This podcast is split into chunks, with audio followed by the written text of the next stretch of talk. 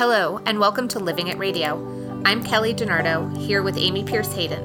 We are the authors of Living the Sutras, a guide to yoga wisdom beyond the mat. Through our book and this podcast, we aim to make the principles of yoga alive, active, accessible, and personal.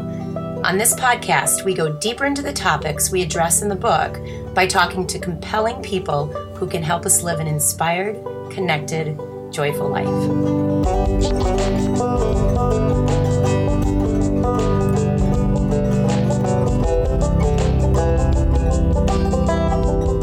Hey, Amy, are you ready for season two? I am not only ready, I'm so excited to share all of this good juice with everybody.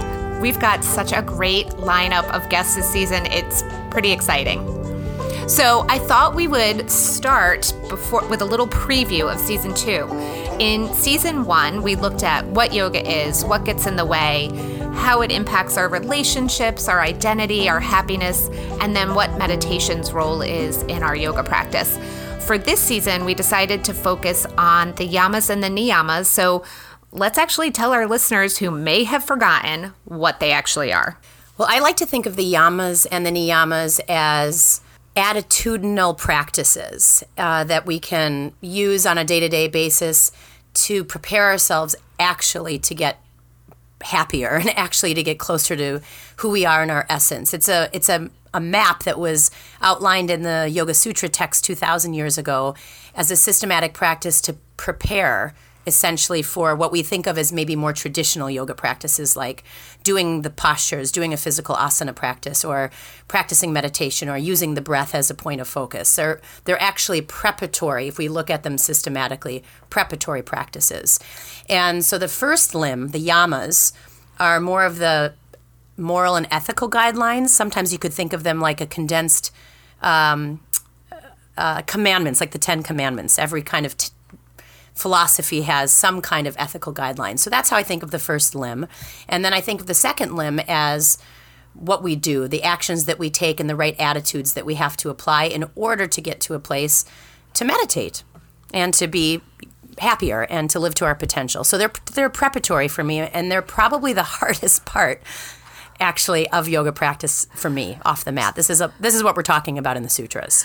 So you just touched on something that I think is really interesting is that there are five yamas and five niyamas, and people call them often yoga's 10 commandments.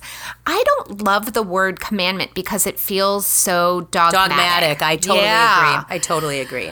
But it's basically yoga's moral code, is kind of what we're talking about. Yeah, and I think of them as guidelines because if what we're ultimately trying to do, if what the Yoga Sutra says is that the state of yoga is when the mind is uninterrupted, when we have clarity of mind, when we're experiencing inner peace, Patanjali, the codifier, offers them first because if you think about it, I'm not going to be able to sit on a cushion for an extended amount of time and steady my mind if I'm raging out in my head about something or if I'm if I haven't done things that are going to um, prepare me just in a physical sense, if I'm not eating well and if I'm not speaking well and if I'm caught up in the state of greed and all the things that we're experiencing emotionally, there's no way I'm going to be able to go inward. So they're they're really necessary stages for for those of us who haven't yet awoken to, you know, being an enlightened person and a uh, an easy person and a kind person and a naturally they're, disciplines on how to get into that place.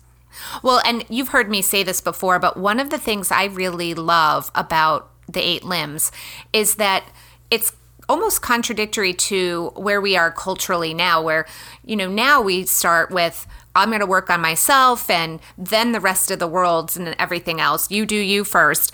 But I think what the sutras are saying, or what the eight limbs are saying, is you work outward in. So the yamas really are, even though they apply to how we treat ourselves, they're really guidelines for how we behave in the world and treat others.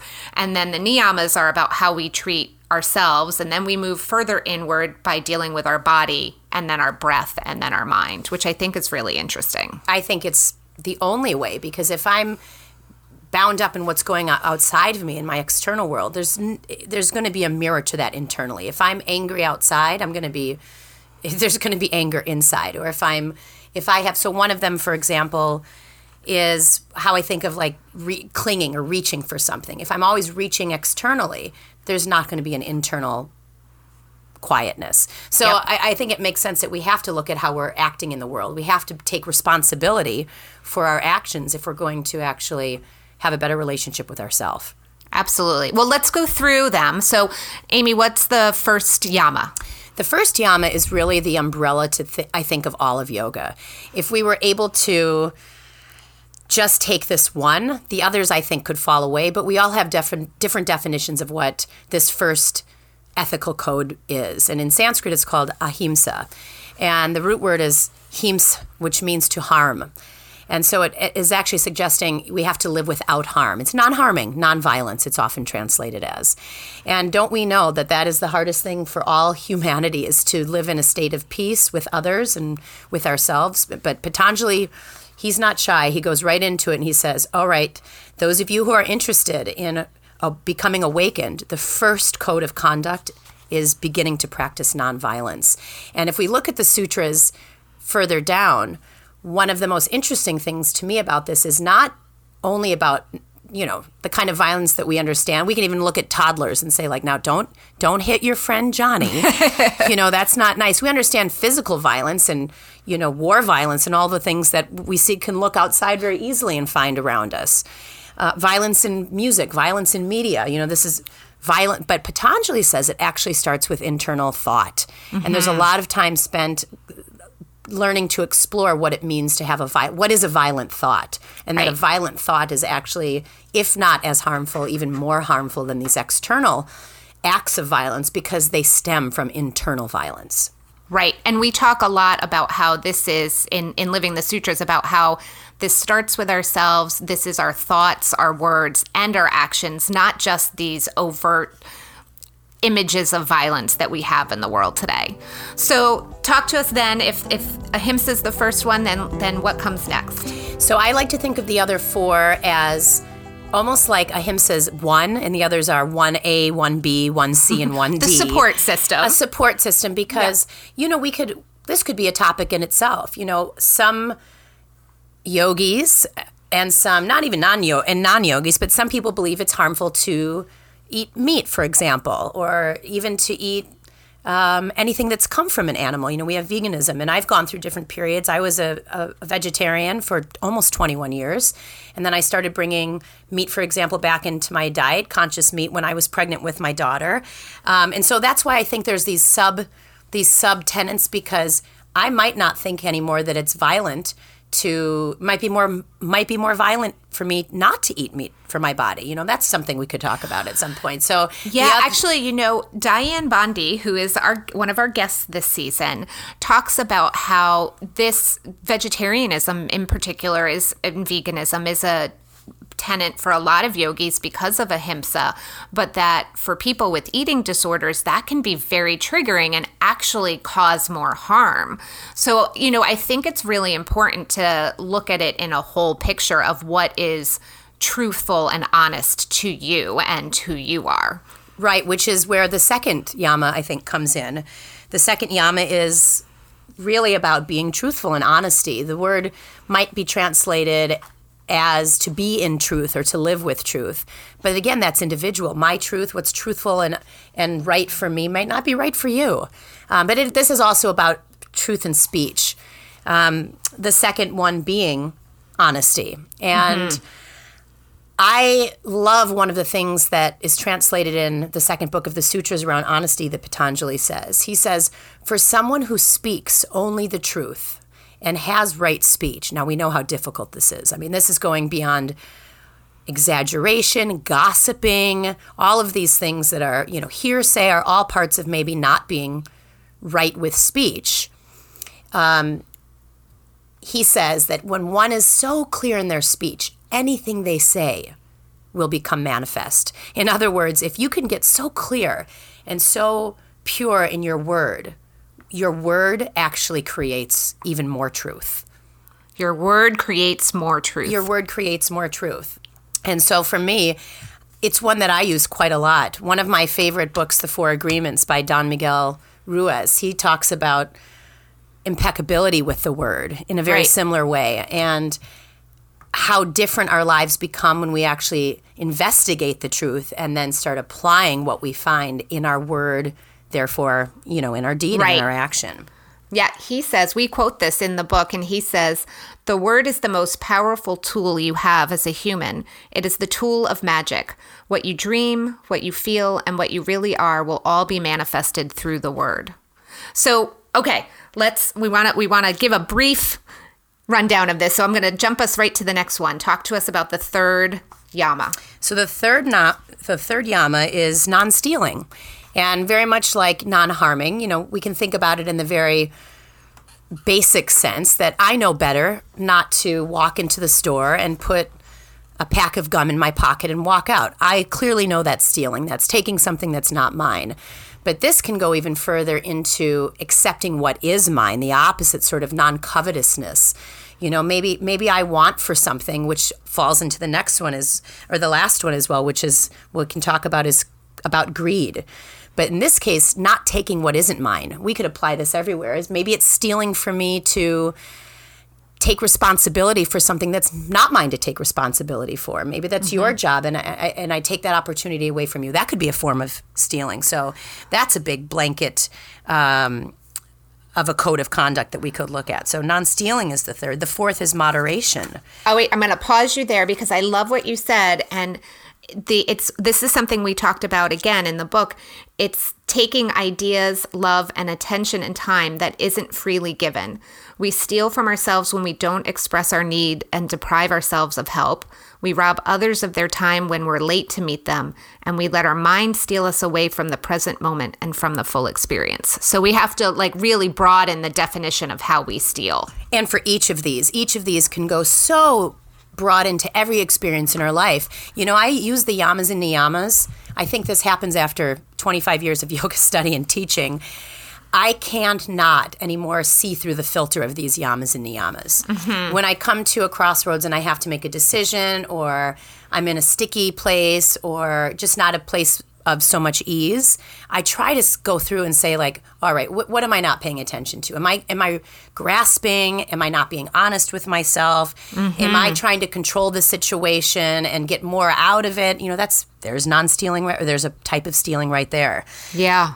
Let's talk about the fourth one. This one has a kind of dirty reputation, but that is not how we talk about it. No, we simply translate the fourth yama as moderation. And boy, that's a good word for Western culture, isn't it? Moderation. I was I've been traveling back and forth this week um, to visit my father who's in the hospital. And of course, when you travel, you have to stop at places like gas stations and convenience stores to get things. And I went in to get a small coffee at this gas station, and it must have been 20 ounces or 16 ounces. You know, and I asked for a small, I thought, boy, we really, we want, this is about how we always want more in some part too. So moderation could be moderation of diet, it could be moderation of food, but it comes from a Sanskrit word made of two words called brahmacharya. And Brahma, for some of the listeners, you might know, is a word given to name the omnipresent or God or what we might think of as source. Like we've all come from source. That's the word Brahma.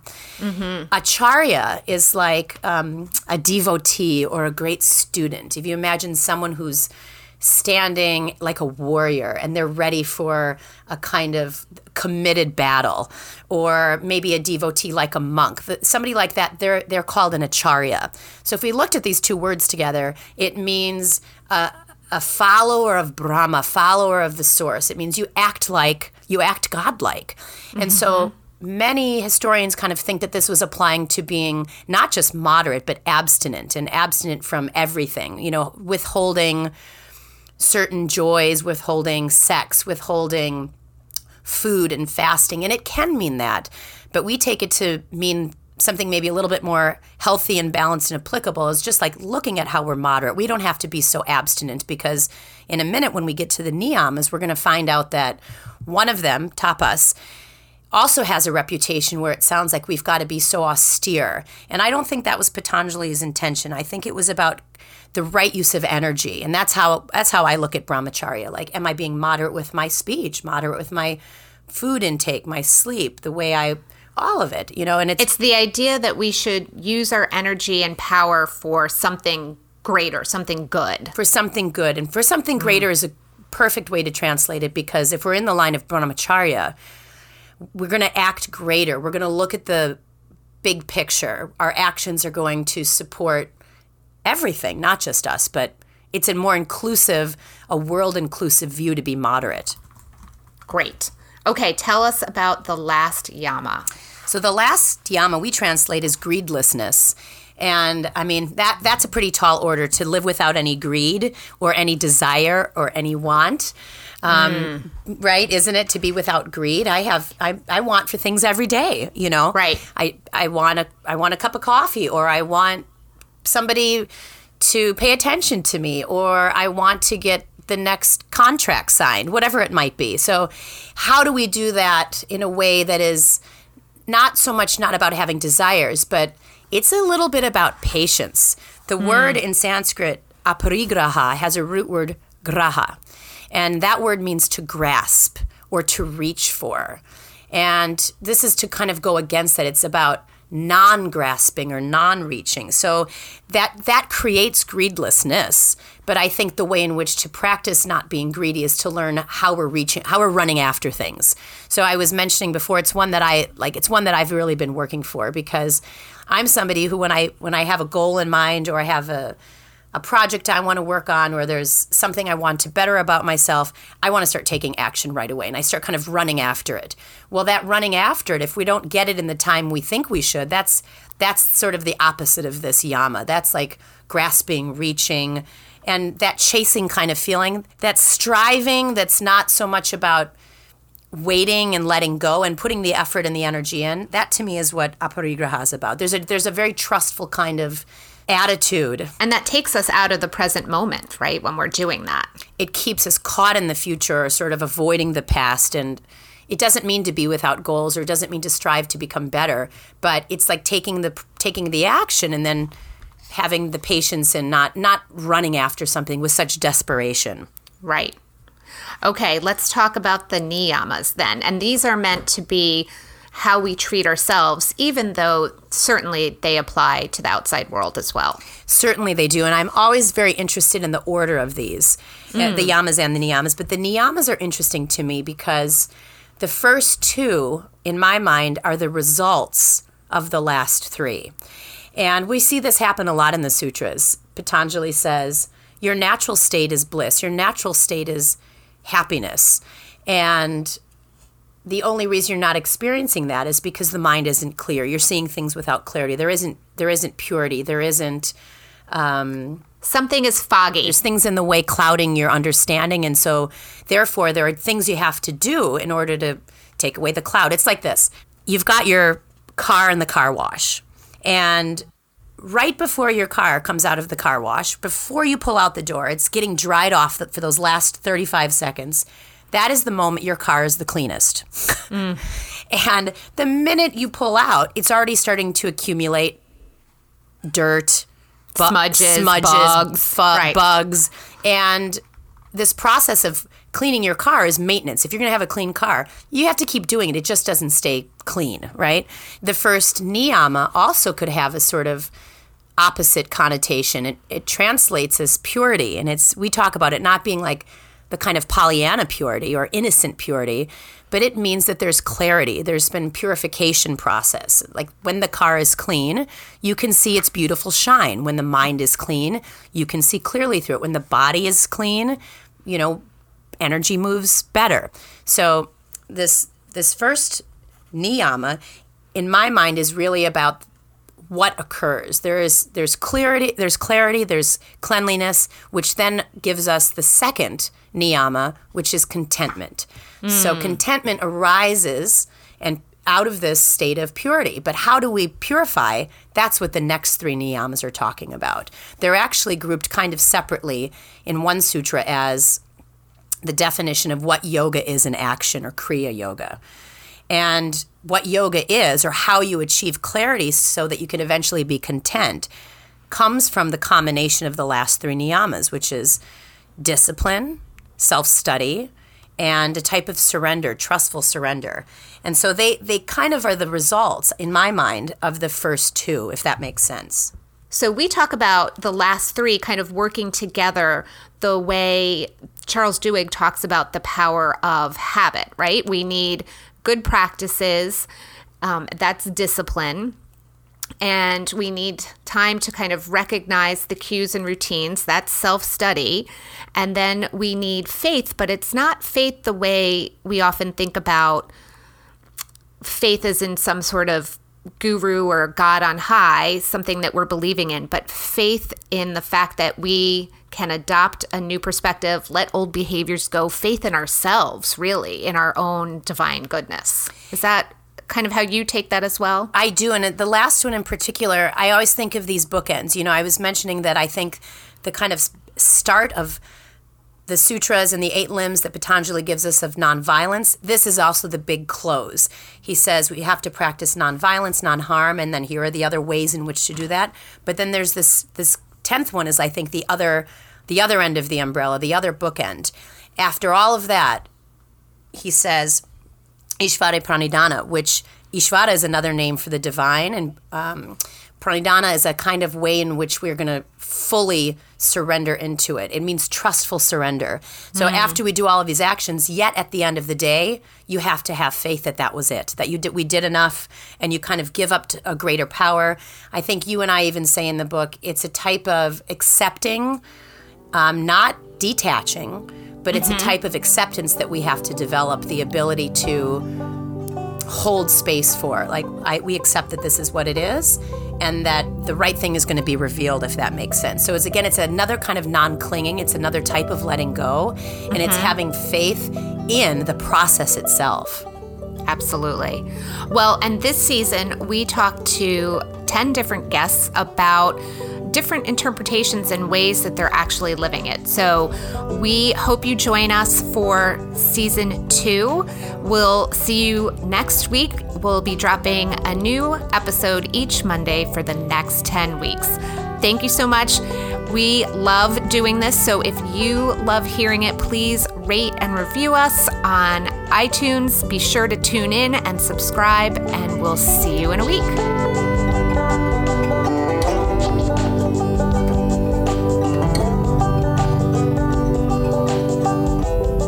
We hope you enjoyed this episode of the Living It podcast.